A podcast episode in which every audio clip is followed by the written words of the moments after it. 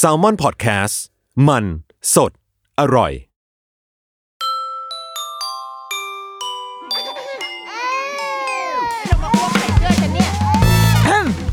เดอะรุกี้มัมคุณแม่มือสมัครเลี้ยงกับนิดนก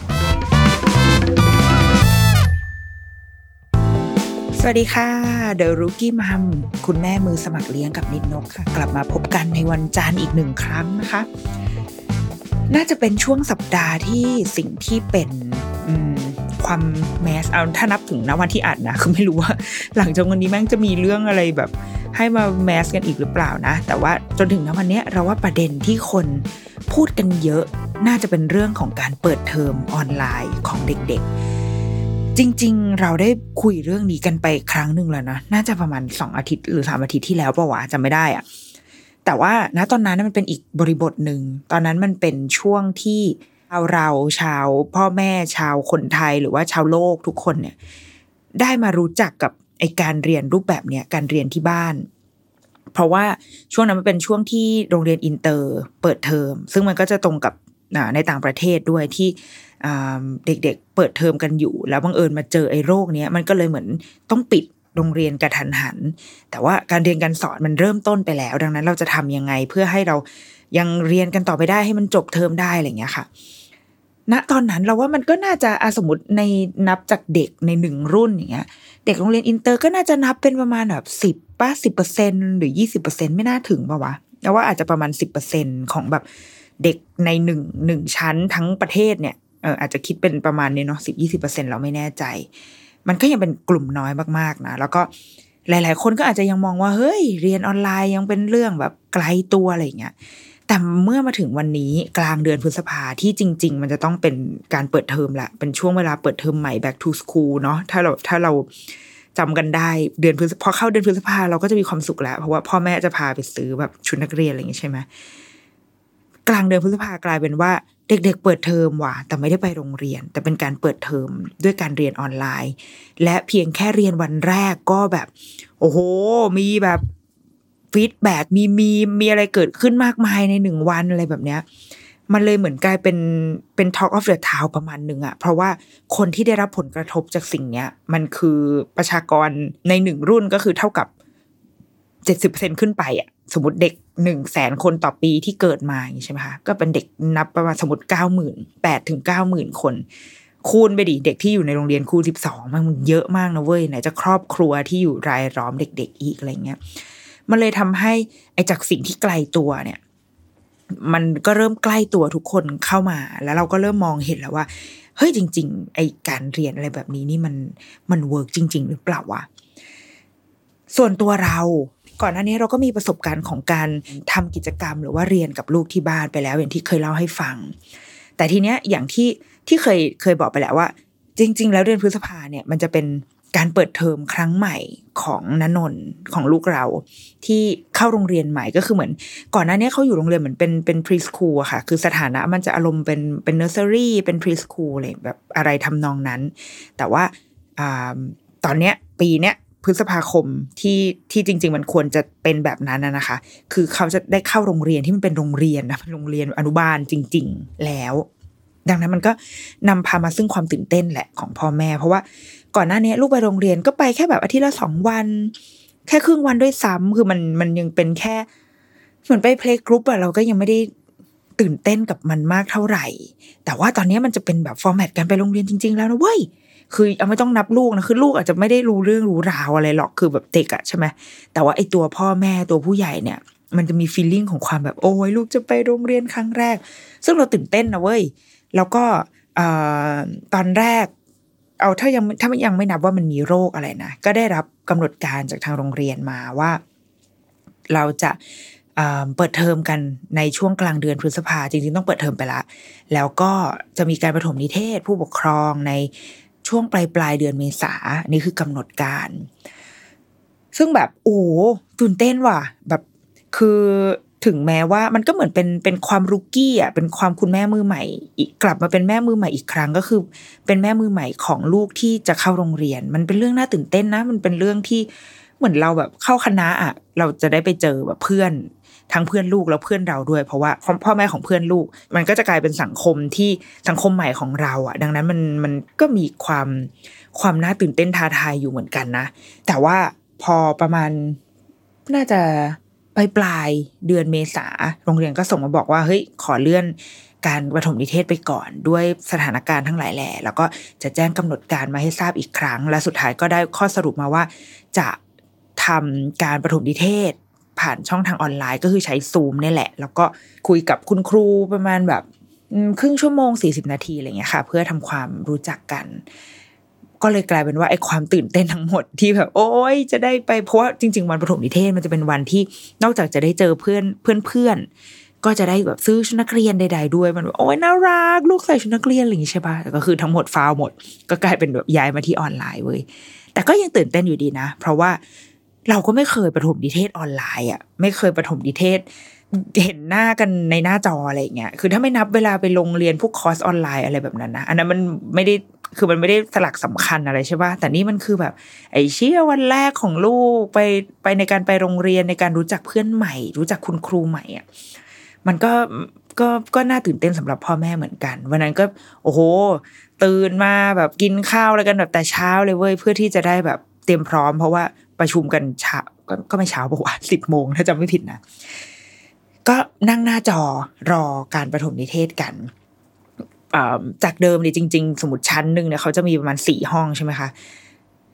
มันก็ทำเยอะขนาดนั้นไม่ได้แล้ว คือด้วยความมีทั้งแม่และเด็กเนาะคือครอบครัว อะไรเยอะไปหมด คือถ้าเป็นเป็นห้องเรียนผู้ใหญ่เนี่ยห้าสิบเจ็ดสิบแปดสิบคนมันก็ยังพอแฮนเดิลกันได้เนาะมันมันเปิดปิดไมค์สลับคิวอะไรกันได้ แต่ว่าพอเป็นชั้นเรียนเด็กเนี่ย ถ้าเอาทั้งสี่ห้องมามา บะโบบ้ากันอยู่ในในซูมมันแม่งก็คงแบบมีความแบบว่า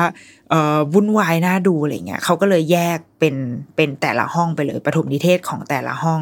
ซึ่งคุณครูที่เป็นคุณครู คุณครูส่วนกลางอะคุณครูแบบที่เป็นผู้บริหารหรือว่าครูที่เป็นคนดูแลครูหัวหน้าช่วงชั้นอะไรเงี้ยค่ะ ก็จะต้องเข้าก็เหมือนก็จะต้องพูดสิ่งเดิมอะไปสี่รอบ แต่ว่าถ้าครูประจำห้องก็พูดแค่เฉพาะห้องตัวเอง อย่างห้องนั้นเนี่ยเขาก็จะมีเพื่อนอยู่ยี่สิบคนทั้งห้องจะมียี่ยี่สิบคน ก็จะมียี่สิบครอบครัวอยู่ในหน้าจอ นี่มันก็เลยเป็นการพบกันครั้งแรกของเราและพ่อแม่คนอื่น แต่ถามว่า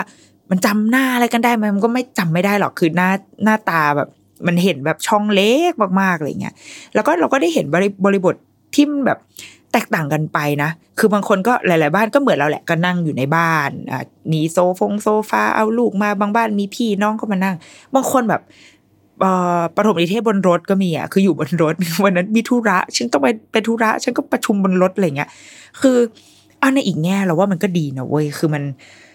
มันก็ยืดหยุ่นดีอะคืออยู่บนรถกูก็กูก็เข้าประถมนิเทศได้อะเออ แล้วก็ก็พูดแบ่งปันแชร์ได้อย่างเงี้ย มัน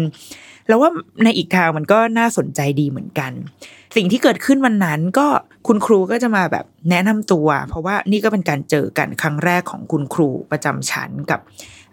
พ่อแม่เหมือนกันคุณครูก็จะมาแนะนำตัว อีพ่ออีแม่อย่างเราก็คือนั่งแบบเฮียครูชื่ออะไรวะแบบกูต้องมานั่งจำหมกโง่เฮงหน้าครู แล้วก็เพื่อที่จะแบบแมชกับชื่อครูอะไรเงี้ยแต่ว่าสุดท้ายตอนหลังคุณครูก็ส่งส่งภาพคุณครูแบบแล้วก็เขียนชื่อกำกับมาให้ก็เลยแบบโอเคจำได้ละ ก็จะมีความเกรงๆนิดนึงแล้วก็ให้ให้แต่ละบ้านเนี่ย แนะนำตัวกัน ซึ่งมันก็มีอุปสรรคแหละ คือการพูดผ่านหน้าจอ แล้วก็ด้วยสัญญาณอินเทอร์เน็ต มีเสียงรบกวนบางบ้านแบบว่า อาจจะลืม mute ไมค์อะไรเงี้ย มันก็เลยมันก็ไม่ smooth อย่างที่เราเจอหน้าเจอตากันหรอกสำหรับในมุมผู้ใหญ่นะ ถ้ามองไปเราอาจจะรู้สึกมันไม่ค่อย smooth เท่าไหร่นะ แต่ว่า โอเค ก็ได้รับประสบการณ์ที่ดีคือเหมือนเหมือนฟัง ได้รับ message ที่โรงเรียนอยากจะสื่อได้ ได้เห็นหน้าค่าตาของเพื่อนๆเห็นพ่อแม่ทุกคนเนี่ยได้ แต่ว่าเออที่ที่เราแปลกใจนิดนึงเหมือนกันก็คือ ลูกอะ่ะตอนแรกเราก็คิดว่าเขาคงไม่ได้สนใจอะไรมากเว้ยแต่ว่าพอเราดูดูสังเกตเขาเวลาที่แบบคุณครูพูดหรือว่าเวลาเห็นเพื่อนๆอะไรเงี้ยเขาก็สนใจนะ แล้วก็พอหลังจากที่จบการประชุมทั้งหมดเนี่ย เออเขาจำชื่อครูเขาได้ว่ะ คือคุณครูก็จะมีส่งแบบอ่าเป็นคลิปรายงานแบบแนะนำตัวร้องเพลงอะไรอย่างเงี้ยค่ะพอหลังจากเขาดูคลิปนั้นอะเขาก็จำชื่อคุณครูได้เลยโดยที่แบบถามหันมาถามแม่ด้วยว่าแบบแม่จำได้ไหมกูยังจำไม่ได้ แต่ว่า เออถ้านในในส่วนของลูกนางก็จำได้จำชื่อคุณครูได้จำชื่อเพื่อนได้บางคน แล้วก็เขาก็เริ่มมีการถามว่า คนนี้ใคร เราก็จะเราก็จะอธิบายเขาแบบอ๋อคนนี้คือเพื่อนหนูนะเดี๋ยวเดี๋ยวถ้าโรงเรียนเปิดเราจะได้เจอกันอะไรแบบเนี้ยเหมือนเขาก็เริ่มเริ่มทำความเข้าใจกับเงื่อนไขใหม่ในชีวิตแล้วว่าอ๋อคนกลุ่มนี้เดี๋ยวจะเป็นเพื่อนเขานะ แต่ก็ ภาพมันก็คงยังไม่ได้ชัดเจนมาก คือ reaction มันจะไม่เหมือนกับเวลาที่เขา circle time กับเพื่อนที่โรงเรียนเก่าเลย อันนั้นทุกวันนี้ก็ยังทำอยู่นะคะ ก็ยังเป็น routine ที่ทำอยู่ทุกวันอยู่ว่าได้เจอคุณครูฟังเพลง เต้นระบำพูดคุยคุณครูอะไรเงี้ย อันนี้ยังทำอยู่ แล้วเวลาเขาเห็นคุณครู เห็นเพื่อนๆที่โรงเรียนเก่าอะเขาก็จะแบบเฮ้ยคนนี้เอ้ยทักทายคนนี้คือ มันเด็กมันคนมันรู้คนมันเคยรู้จักกันอะมันก็มันก็จะมีปฏิสัมพันธ์ที่แตกต่างไปกับการเจอคนใหม่ ๆ ที่ยังไม่เคยเจอตัวเป็นๆแต่ว่า ถ้าเท่าที่เราสังเกตดูนะยังไม่ได้มองเห็นปัญหา เออ ใช้คำนี้ละกัน ยังไม่ได้รู้สึกว่า ลูกไม่เอาหรือว่าลูกต่อต้านสิ่งนี้ เพราะตอนแรกเราก็กังวลเหมือนกันเว้ยว่า เอ๊ะการได้เจอกับคนใหม่ ๆ สังคมใหม่ ๆ ครั้งแรกผ่านช่องทางออนไลน์เนี่ย มันจะเวิร์กปะวะ คือมันไม่มีเนื้อมีตัว มันจับไม่ได้ จับต้องไม่ได้เลยแบบเนี้ย แต่ว่าเท่าที่สังเกตมาจากวันประถมนิเทศ จนคุณครูมีส่งข้อความอะไรมาให้บ้าง นิดๆหน่อยๆอะไรแบบเนี้ยค่ะ ก็พบว่า เอ้ย เขารับได้ว่ะ เออ แล้วก็ไม่ได้รู้สึกว่าแบบไม่เอาไม่คุยอะไรแบบเนี้ยไม่ไม่ใช่แบบนั้น อาจจะไม่ได้แบบโอ้โห เข้าไปสนใจอยากคุยแบบกระตือรือร้นขนาดนั้น แต่ว่า เขาอยู่ในช่วงปรับจูนตัวเองว่าอ๋อโอเค ช่วงนี้เรากำลังจะต้องใช้เครื่องมือนี้ในการสื่อสารกับคุณครูที่โรงเรียนใหม่นะ ก็เป็นเงื่อนไขใหม่ในชีวิตเขา รูปแบบของที่โรงเรียนโรงเรียนใหม่ที่ไปเนี่ยค่ะ นอกจากพอหลังจากประถมนิเทศแล้วก็จะมีการแบบว่าสร้าง community ขึ้นมาเป็นกรุ๊ปไลน์เป็นอะไรเงี้ยโรงเรียนก็ทำแหละ แล้วก็มีกรุ๊ปที่ให้คุณพ่อคุณแม่เหมือนแชร์ แชร์กัน แนะนำตัวอะไรก็ว่าไป แล้วก็ที่โรงเรียนก็มีการให้กล่องมาหนึ่งกล่องเออเป็นก็เชื่อว่าทุกโรงเรียนก็จะมีไอ้กล่องอันเนี้ยให้มา แล้วก็มีการไปรับไปเหมือนกันเดี๋ยวเอาไว้หาสักอีพีหนึ่งเดี๋ยวคุยกันเรื่องกล่องกิจกรรมก็ดีเหมือนกันนะ เพราะว่าถ้าพูดแล้วเดี๋ยวยาวอะเดี๋ยวจะไปไม่ถึงแบบจุดสิ่งที่อยากพูด ก็มีไอ้กล่องตัวนี้แล้วก็ทุกคนก็จะมาแชร์กันว่าเอ้ยได้รับไปแล้วแบบทำอะไรบ้างอะไรแบบเนี้ยค่ะ แล้วก็หลังพอพออาทิตย์ที่ผ่านมาที่มันเป็นการเปิดเทอม โรงเรียนก็เปิดเทอมเหมือนกัน แต่ว่ารูปแบบของของโรงเรียนเนี้ยก็คือจะให้จะเจอกันอาทิตย์ละหนึ่งครั้ง เป็นการอตอนช่วงเช้าก็จะมีคุณแม่เด็ก แล้วก็คุณครูมาทักทายกันใช่เหมือนมาแบบมาทักทายมาอัปเดต พูดคุยไถ่ถามสารทุกสุขดิบอะไรแบบเนี้ย แล้วก็ซึ่งเราเดาว่าคุณครูก็คงมีวิธีการในการแบบ ถามหรือว่าล้วงเอาแบบความลับเด็กล้วงความลับเลยว่ะเหมือนมีวิธีการที่จะปฏิสัมพันธ์กับเด็กอะซึ่งคุณครูก็เท่าที่ได้ยินมาคือคุณครูต้องมีการแบบฟิตซ้อมประมาณหนึ่งนะ เช่นเรื่อง eye contact ต้องมี eye contact กับเด็ก มันจะมีปัญหาบางทีที่เด็กพูดแล้ว แต่ว่าสัญญาณมันกระตุก แต่ว่าครูจะ reaction ยังไงให้ให้รู้สึกว่า เฮ้ย ได้ยินนะ เราได้ยิน แต่ว่าแต่อาจจะไม่ได้ ไม่คือไม่ได้ยินหรอกแต่แซงทำว่าได้ยินเพื่อให้เด็กรู้สึกว่าเฮ้ย เสียงของเราอะคุณครูได้ยินนะ หรือแต่แต่ถ้ามันเป็นสิ่งที่เด็กพูดแล้วมันจะต้องต่อบทสนทนาไปจริงๆคุณครูอาจจะต้องมีวิธีการมีวาทศิลป์นะเนาะในการแบบเฮ้ยอะไรนะเอ๊ะเมื่อกี้แบบพูดอะไรคือ มันก็เป็นวิธีของการของคุณครู ซึ่งเท่าที่ทราบเนี่ยเหมือนคุณครูซ้อมกันมาเยอะเหมือนกันมีการแบบ เอ่อเทสอะไรกันเยอะมากมายเรื่องของการสร้างปฏิสัมพันธ์ระหว่างเด็กกับครูอะไรแบบนี้ค่ะ ก็จะเจอกันเนี่ยช่วงเช้าจะเป็นจะเป็นการทักทายถ่ายถาม แล้วก็ร้องพงร้องเพลงอะไรนิดหน่อย ใช้เวลาครึ่งชั่วโมงไม่เกินแล้วก็จบ ส่วนช่วงบ่าย อันนี้ไม่ต้องใช้เด็กแหละจะเป็นพ่อแม่กับคุณครูเหมือนมาแลกเปลี่ยนกันว่าในช่วงอาทิตย์ที่ผ่านมาพ่อแม่เห็นอะไรในการในการเล่นของลูกบ้างสังเกตเห็นลูกเป็นยังไงบ้าง มาแชร์กัน เราเล่นอะไรกับลูกอะไรเงี้ยค่ะ ก็แค่นี้เลย คือแบบเียมินิมอลมาก ก็คือสรุปว่าในหนึ่งสัปดาห์ เราจะได้แบบเจอกับคุณครูที่โรงเรียนเนี่ยหนึ่งวันแล้วก็ถ้าสำหรับลูกก็คือเจอแค่ครึ่งชั่วโมงด้วยซ้ำเพราะว่ามีเวลาให้เขาแค่นั้นส่วนคุณพ่อคุณแม่ก็คือจะมีช่วงที่เราประชุมพ่อแม่กับครูกันอีกทีนึงอะไรแบบเนี้ย ก็สำหรับเราเราเราก็คิดว่าก็โอเคนะสำหรับเด็ก รียมอนุบาลอะคือเราไม่ได้คาดหวัง แบบว่า โอ้โห วันนี้จะมาเรียนเรื่องสี วันนี้เราจะมาเรียนเรื่องสัตว์อะไรแบบเนี้ย เราไม่ได้คาดหวังอะไรแบบนี้อยู่แล้ว แล้วเรารู้สึกว่ามันน่าจะเป็นช่วงเวลาของการสร้างความสัมพันธ์ใหม่ เหมือนปลูกอะปลูกต้นไม้อะมันเป็นเป็นช่วงที่เนื้อหาความรู้อะไรไม่สำคัญเท่ากับ สายสัมพันธ์ก่อนอะถ้าเด็กยังไม่รู้จักครูเลย และนี่มันมีอุปสรรคด้วยก็คือเรายังไม่ได้เจอตัวเป็นๆต่อกันอะไรเงี้ย ดังนั้นเราต้องเริ่มสร้างไอ้สิ่งเนี้ยขึ้นมาให้ได้ก่อน ยังไม่ต้องแบบไปถึงเรื่องอื่นเลยอะความรู้ใดๆทักษะอะไรเงี้ยเนาะก็เลยคิดว่าสำหรับเราเท่านี้ ก็ค่อนข้างค่อนข้างจะพอแล้ว แล้วก็ในระหว่างสัปดาห์บางทีคุณครูก็จะมีแบบ ส่งอะไรมาทักทายในกรุ๊ปไลน์อะไรเงี้ยเราก็เปิดให้ลูกดูมั่งลืมมั่งก็ก็แล้วแต่เนี่ยตามสไตล์แม่แบบคุณเนาะ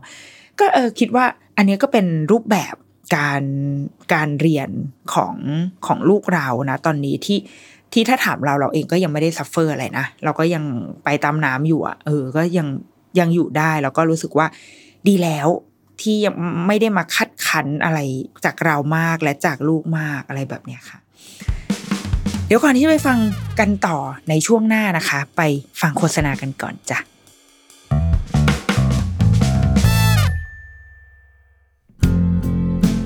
สวัสดีครับ คุณผู้ฟังทุกท่านนะครับ ผมไอติมพริษฐ์ วัชรสินธุนะครับวันนี้อยากจะมาชวนทุกคนเนี่ยมาฟังรายการพอดแคสต์แรกของผมนะครับ ชื่อว่า Pro and Con นะครับโดยซีซั่นแรกเนี่ยเราจะตั้งชื่อว่า Pro and Consult นะครับที่จะพาทุกคนเนี่ย ไปฟังหลักคิดที่ผมได้จากอาชีพแรกในชีวิตผม นั่นก็คือการทำงานในบริษัท consult ที่ชื่อว่า McKinsey นะครับเคล็ดลับไม่ว่าจะเป็นการร่วมงานกับคนต่างวัย การสมัครงานยังไงให้มีโอกาสได้สูงนะครับการทำความรู้จักกับคนแปลกหน้ายังไงให้รวดเร็วนะครับทั้งหมดนี้เนี่ยสามารถติดตามได้ใน Pro and Consult นะครับพอดแคสต์ที่จะออกอากาศตอนใหม่ ทุกวันพุธทุกช่องทางของ Salmon Podcast ครับ Pro and Consult Podcast กับผมไอติมพริต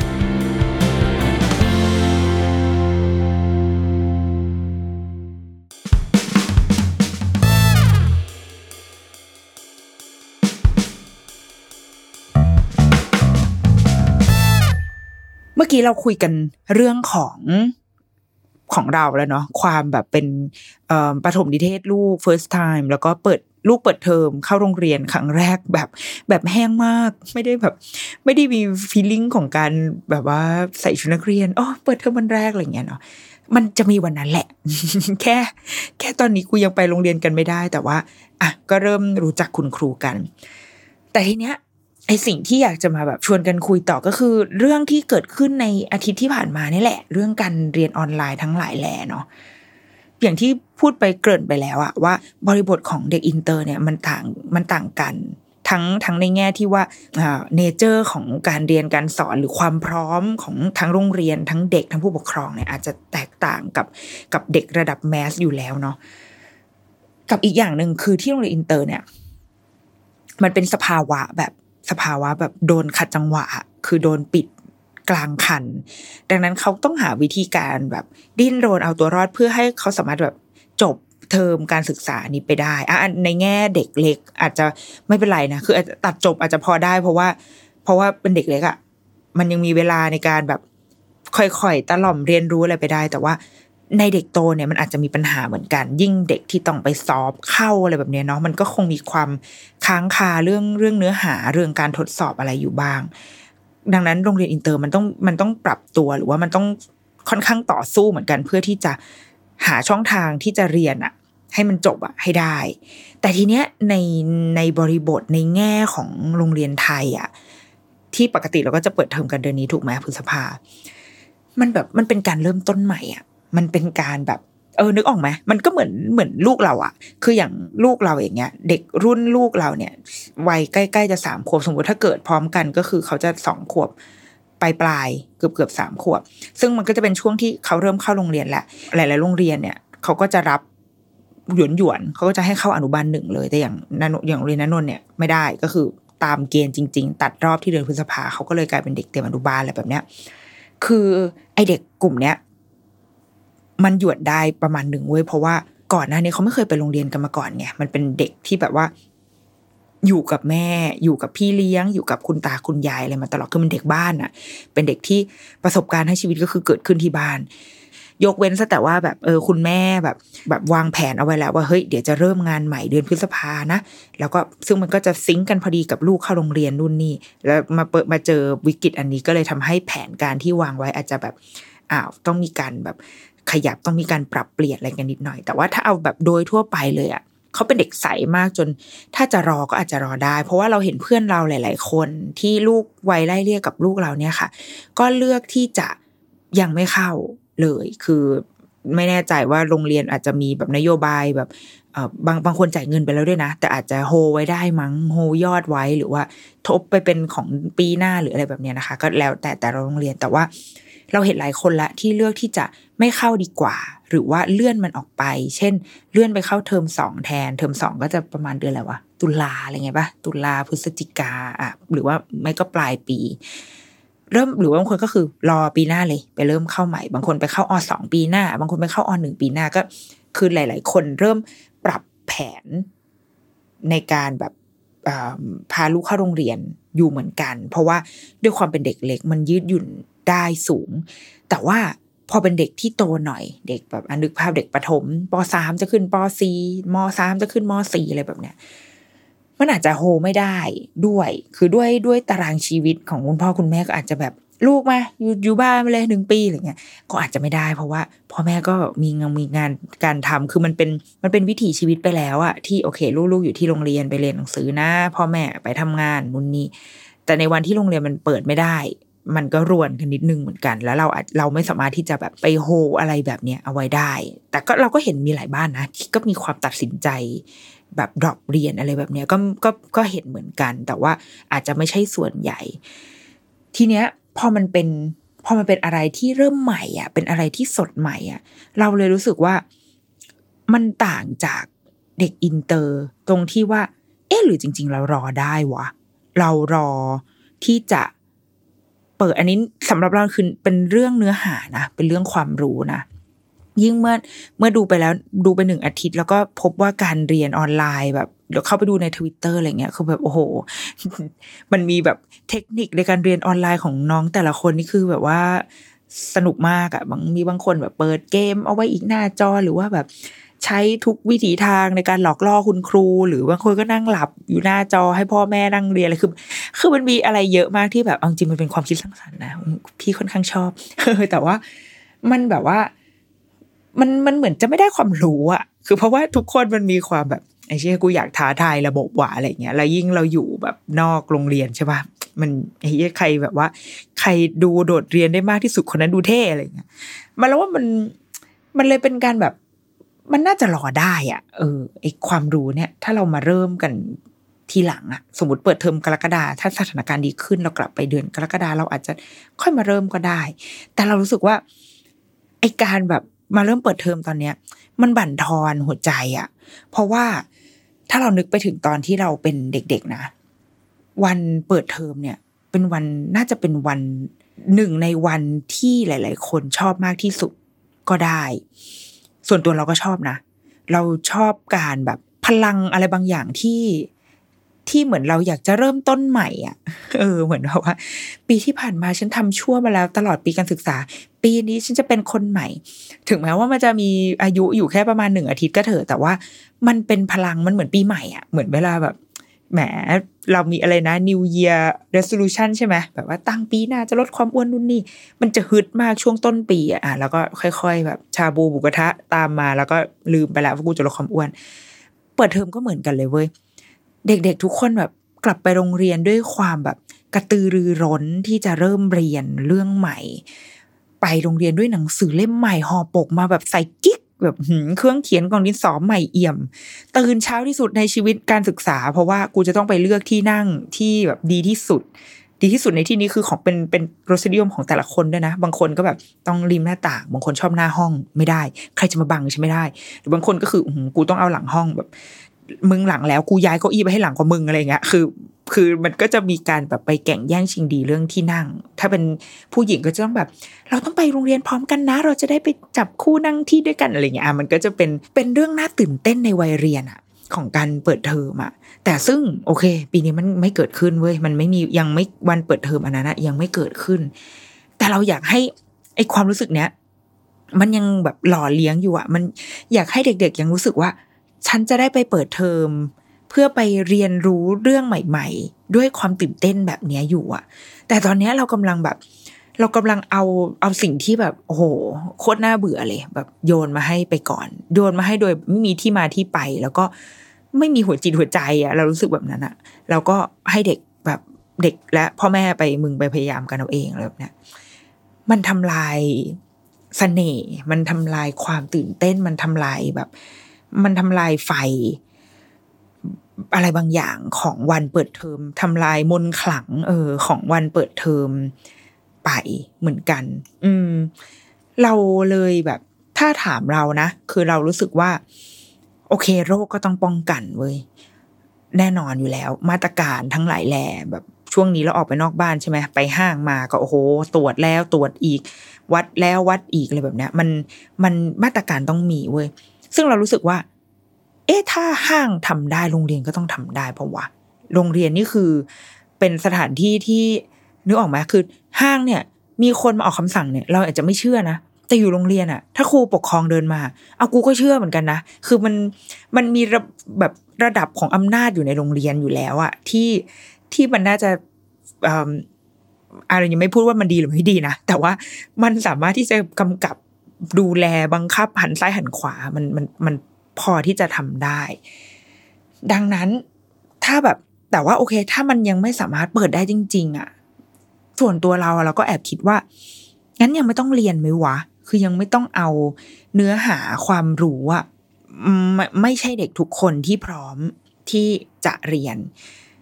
แต่คนที่พร้อมเราว่ามีนะ คือพร้อมในที่นี้ทั้งในแง่แบบ อุปกรณ์ด้วยนะ คือแบบว่ามันจะต้องมีทีวีใช่ไหมเราวันก่อนเปิดทีวีดูก็จะเป็นอะไรนะกล่องทีวีดิจิตอลอย่างที่บ้านเรามีกล่องเนี่ยอะเราเปิดดูแล้วก็บอกอ๋อโอเค รับได้เข้าไปนั่งดูช่องอถ่ายทอดถ่ายทอดสดอะไรเงี้ยเอ้ยไม่สดดิเป็นเทปปะเอออะถ้าบ้านไหนมีทีวีก็โอเคไป บางบ้านมีทีวีเว้ยแต่มีไม่พอคือแบบ อ้าวกูลูกสามคนทำไงอะ คือ แล้วลูกต้องเรียนพร้อมกันทั้งสามคนอะไรเงี้ยอะข้อจำกัดมาแล้วนี่ขนาดว่าเป็นบ้านที่ก็ก็พร้อมนะมีทีวี แต่ว่ามีลูกเยอะกว่าทีวีทำไงดี คอมพิวเตอร์ก็อาจจะต้องใช้บางบ้านต้องไปซื้อมือถือคือมันมันมีมันมีภาระอยู่อะของเรื่องของอุปกรณ์อะซึ่งมันเป็นการเอาอุปกรณ์มาใช้แบบถ้าถามเรามันก็แบบ อืมจำเป็นเหรอวะคือ คือเฮ้ยการมีเด็ก ๆ การมีแท็บเล็ตมีมือถือ ในเด็กที่ที่เขาพร้อมใช้แล้วอะเราว่ามันดีนะเว้ยเพราะว่ามันเป็นมันเป็นสื่อที่จะนำเขาออกไปแบบไปเจอโลกที่แบบว่าโอ้โหกว้างใหญ่ไพศาลมากเลย ถ้าเขาสามารถใช้มันได้อย่างอย่างมีแบบวิจารณญาณอะคือถ้าเขารู้วิธีการค้นสืบค้นข้อมูลนี่คือเขาจะไปได้ไกลมากเลยดังนั้น ถ้าเขามี iPad มีอะไรพวกเนี้ย มันก็คงดีแหละ แต่ว่า ตอนนี้มันเหมือนแบบเอา iPad เอาแท็บเล็ตมาเพื่อนั่งดูคลิปที่คุณครูสอนอะไรอยู่หน้าจอก็ไม่รู้อย่างแบบอย่างแห้งๆอะ มันแห้งมากเลยนะ มันแบบโอ้ยคือเราเคยเรียนแบบเรียนพิเศษแบบอาจารย์อู้อะไรเงี้ย รอบสดกับรอบเคยเรียนรอบสดด้วยนะครั้งหนึ่งแต่ว่าปกติจะเรียนอ่าเรียนรอบเทปเรียนสาขาวิสุขศาสตร์ใครเรียนสาขาวิสุขศาสตร์มาส่งเสียงให้ฟังด้วยนะคะ จะมีลุงหนวดคนหนึ่งดูดุใช่ไหมคอยคุมห้ามหลับอยู่ข้างหน้าห้องอะอันนี้นอกเรื่องละแต่ว่านั่นแหละ คือมันไม่เหมือนเวลาเรียนอาจารย์อุนะขนาดอาจารย์อุสอนสนุกนะยังนั่งหลับเลยอะแล้วก็จะโดนลุงหนวดมาคอยปลุกว่ามึงห้ามหลับ แต่นี้คือแบบอาต้องยอมรับว่าด้วยเทคโนโลยีการถ่ายทำแล้วก็คุณครูเนี่ยบางทีอาจจะไม่ได้สนุกขนาดนั้น ก็ยิ่งแบบน่าเบื่อเขาไปอีกอะแล้วเอาแบบเอา iPad ที่มันสามารถทำอะไรได้มากกว่า แค่การดูคลิปแห้งๆอะ มามาใช้ด้วยจุดประสงค์แค่เนี้ย โอ้ รู้สึกว่า มันเสียดายทรัพยากรนิดนึงอะเสียดายแบบ เสียดายความสามารถเสียดายศักยภาพของของเครื่องมือที่ที่เด็กๆมีหรือว่า ที่พ่อแม่อุตส่าห์ลงทุนแค่กระปุกไปซื้ออะมันน่าจะทำอะไรได้มากกว่านั้น มันน่าจะมีใครชี้ชวน ชี้นำไปทำอะไรให้มากกว่านั้น หรือเห็นบางบ้านที่แบบ อันนี้เป็นเด็กโตนะ พ่อแม่ยอมซื้อเห็นแบบน้องเขาพิมพ์ในทวิตเตอร์ประมาณว่า เรียนออนไลน์แล้วไม่ดูหรอก เพราะว่าพ่ออะเหมือนซื้อแบบให้ไปลงคอร์สสมัครคอร์ส something แบบมห้าอะไรเงี้ย ไปแล้วเออที่ที่เขาสอนรู้เรื่องกว่าอะไรแบบเนี้ยเอาสุดท้ายอะมันเราก็กลับไปสู่แบบการแบบเรียนพิเศษ การหาคนที่สอนสนุกกว่าคือคนที่ชนะอย่างเงี้ยอีกที่อยู่ดีอะคือมันแบบอ้าวเป็นภาระกูอีกแล้วเป็นภาระพ่อแม่ผู้ปกครองอีกแล้วหรือแบบ เราเห็นเด็ก ๆ ดิ้นรนกันมากเลยเว้ยแบบในยิ่งถ้าเข้าไปทวิตเตอร์จะยิ่งมันมากแบบว่า ใครมีใครมีลิงก์เนื้อหาของมสี่ดี ๆ บ้างคะ ใครมีชีตสรุปเรื่องนี้บ้างคะ คือนึกออกปะคือเด็ก ๆเขามีทางไปของเขาเยอะมากเลยอะเขาโคตรดิ้นรนเลยที่เขาอยากจะอยากจะเรียนรู้ไอ้สิ่งเหล่าเนี้ยซึ่งแบบแม่งไม่ใช่แบบคลิปแห้งๆเหล่านั้นแล้วอะเออ เออ มันเราเราเลยเห็นว่า ในเด็กที่พร้อมเรียนเด็กที่สนใจอะมันมีจริงๆเว้ยเด็กที่โอเคให้นั่งดูการเรียนออนไลน์แบบเนี้ยก็ได้ หรือว่าไปกระตือรือร้นหาชีตสรุปหาอะไรแบบเนี้ยมาก็ได้ แต่ว่าอะสมมติถ้าให้นึกในกลุ่มเพื่อนเราอย่างเงี้ยมันจะต้องมีหนึ่งคนใช่ปะที่ถ้าคาบไหนที่อาจารย์ไม่เช็คชื่ออาจารย์ไม่เก็บคะแนนอะ ก็แต่จะมีอีนี่แหละที่กูไปเข้าในขณะที่คนอื่นนอนหลับอยู่บนหอแบบอย่างสบายใจ แต่อีนี่จะเป็นตัวแทนกลุ่มที่ไปเข้าเพื่อไปจดเลคเชอร์ เพื่อเอามาให้เพื่อนซีร็อกซ์อะไรเงี้ย เราเชื่อว่าทุกคนจะมีเพื่อนแบบนี้อย่างน้อยหนึ่งคน ซึ่งมันก็จะมีแค่อย่างน้อยหนึ่งคนแค่นั้นแหละ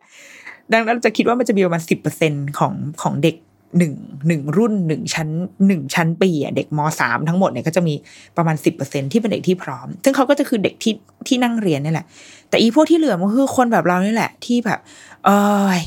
เรียนบ้างไม่เรียนบ้าง แต่มันก็จะแบ่งเป็นสับเซตย่อยอีกว่า เป็นเด็กที่เรียนบ้างไม่เรียนบ้าง แต่เอาตัวรอดได้ กับเรียนบ้างไม่เรียนบ้าง แต่เอาตัวรอดไม่ได้ กับไม่เรียนเลยแล้วก็ไม่ไหวแล้วโว้ยอะไรเงี้ยกูอยากไปทางอื่น การเรียนมีทัศนคติที่ไม่ดีกับการเรียนไปเลยอะไรเงี้ยคือเด็กมันมีแบบคนเรามันมีหลายหลายเฉดมากเลยอะหลายสีสันมากมันแล้วว่ามันไม่สามารถที่จะเอาอะไรที่ที่เป็นแบบไซส์เดียวอะ one size fits all อย่างเงี้ยไม่ได้อะมันไม่ได้ถูกมองอย่างอย่าง เข้าอกเข้าใจเลยอะอะถ้าเป็นภาษาแบบพูดสวยๆ คือแบบ มันไม่มีเอมพัตตีต่อกัน คือคุณยังไม่ได้เข้าใจแบบคนที่กำลังจะไปออกนโยบายใส่อะไรเงี้ยขนาดนั้นเลย แต่ก็อาจจะมี แล้วมันก็จะมีอีกหนึ่งข้อคอนเซิร์นที่ว่า อ้าว แล้วแบบไปโรงเรียนไม่ได้ แล้วมันก็จะมีเด็กกลุ่มที่ไม่พร้อมที่จะอยู่บ้านด้วยอะคือโรงเรียนเนี่ยสำหรับ เด็กหลาย ๆ คนอะมันเป็นที่เรียนใช่มันเป็นแหล่งความรู้ แต่เราว่าเด็กหลาย ๆ คน โรงเรียนเป็นมากกว่าแหล่งความรู้อะโรงเรียนเป็นแหล่งอาหาร เป็นที่พึ่งทาง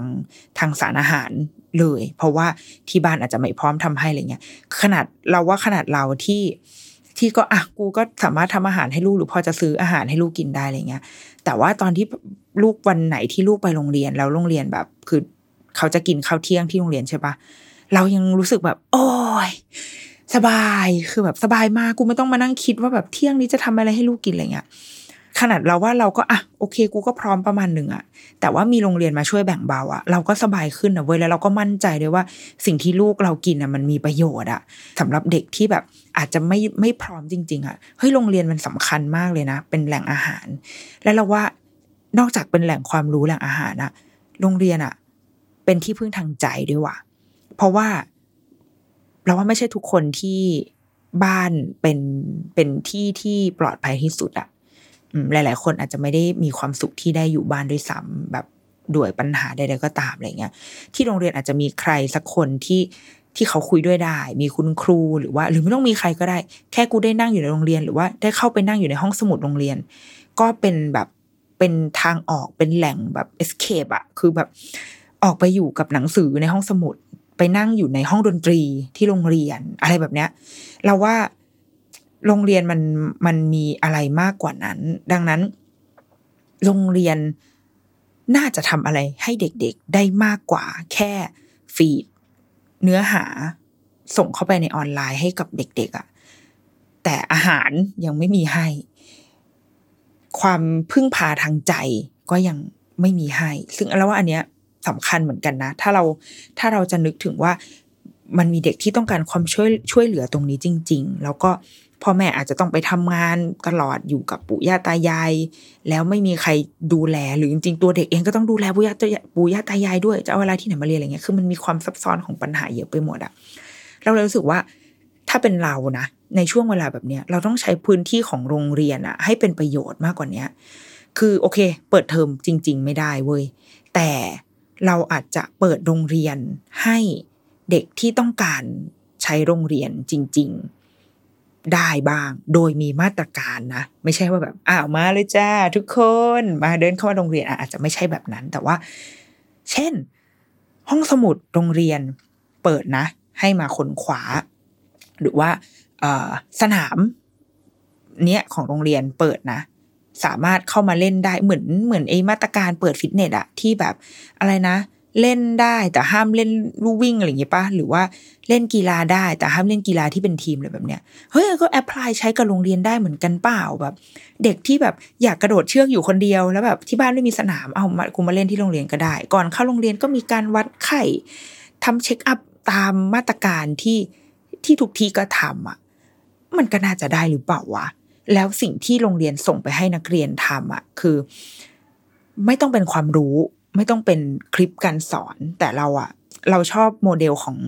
ของญี่ปุ่นที่แบบเด็กญี่ปุ่น เด็กตั้งแต่ประถมเล็ก ๆ เลย เขาจะต้องทำช่วงปิดเทอมที่เหมือนเป็นแบบเป็นโปรเจกต์ส่วนตัว เหมือนเป็นงานวิจัยส่วนตัวที่แบบ บางปีก็จะมีอะไรมาให้มาเป็นไวรัลให้เราอ่านอย่างปีล่าสุดที่มันจะเป็นเด็กที่ที่เหมือนแม่งไม่ทำอะไรเลยมาตลอดปิดเทอมหรือดูร้อนแล้วแม่งก็มาทำมันสุดท้ายแล้วเหมือนหัวข้อวิจัยสุดท้ายของมันคือเป็นแบบ การทำวิจัยให้จบภายในวันเดียวหรือประมาณเนี้ย ซึ่งแบบ เฮ้ยมึงตลกแต่ว่า เฮ้ยแต่มันแต่มันก็เจ๋งนะ คือสุดท้ายเขาก็มีมีมีเอาพุตอะไรออกมา ส่งคุณครูอะแล้วมันก็เป็นเรื่องตลกตลกให้ ก็บันทึกเอาไว้ว่านี่คือตัวของเขานะปีนั้นอะไรแบบเนี้ย เรารู้สึกว่าช่วงเวลาแบบเนี้ย เราน่าจะทำแบบนั้นได้หรือเปล่า มันก็เปิดกว้างให้เด็กทุกคนไม่ว่าจะพร้อมในด้านเทคโนโลยี หรือไม่พร้อม พร้อมในด้านเวลาหรือไม่พร้อม พร้อมในด้านสถานที่หรือไม่พร้อมอะทำได้ภายใต้ข้อจำกัดของแต่ละคน เด็กที่พร้อมมีคอมพิวเตอร์ใช้ วิธีการหาข้อมูลของเขาก็อาจจะใช้แบบอินเทอร์เน็ตคอมพิวเตอร์อะไรเต็มที่ไปเลย เด็กที่ไม่พร้อม เขาอาจจะใช้วิธีการอื่น เช่นการไปห้องสมุด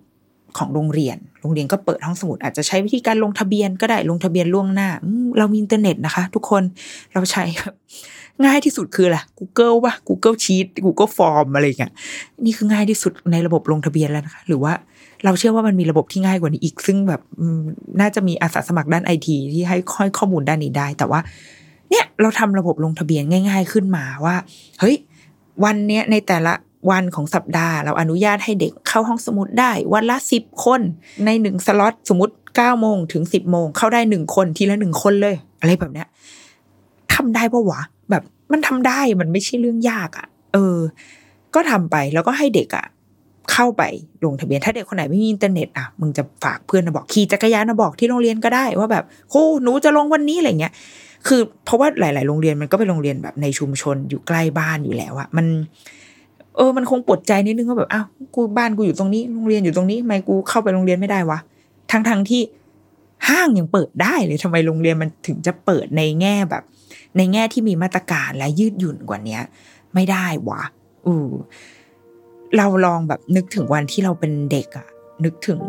วันที่เราแบบอยู่ในวัยเรียนอะเรามีความสุขกับอะไรบ้าง หลายคนอาจจะมีความสุขกับการหนีครูไปดูบุหรี่อยู่ในห้องน้ำอะโอเคอันนั้นละไว้ แต่ว่า เรามีความสุขกับอะไร เราเรามีความสุขกับวันไหน เราชอบวันเปิดเทอมเราชอบวันกีฬาสี เราเบื่อกับอะไร เราเคยนั่งหลับอยู่ใน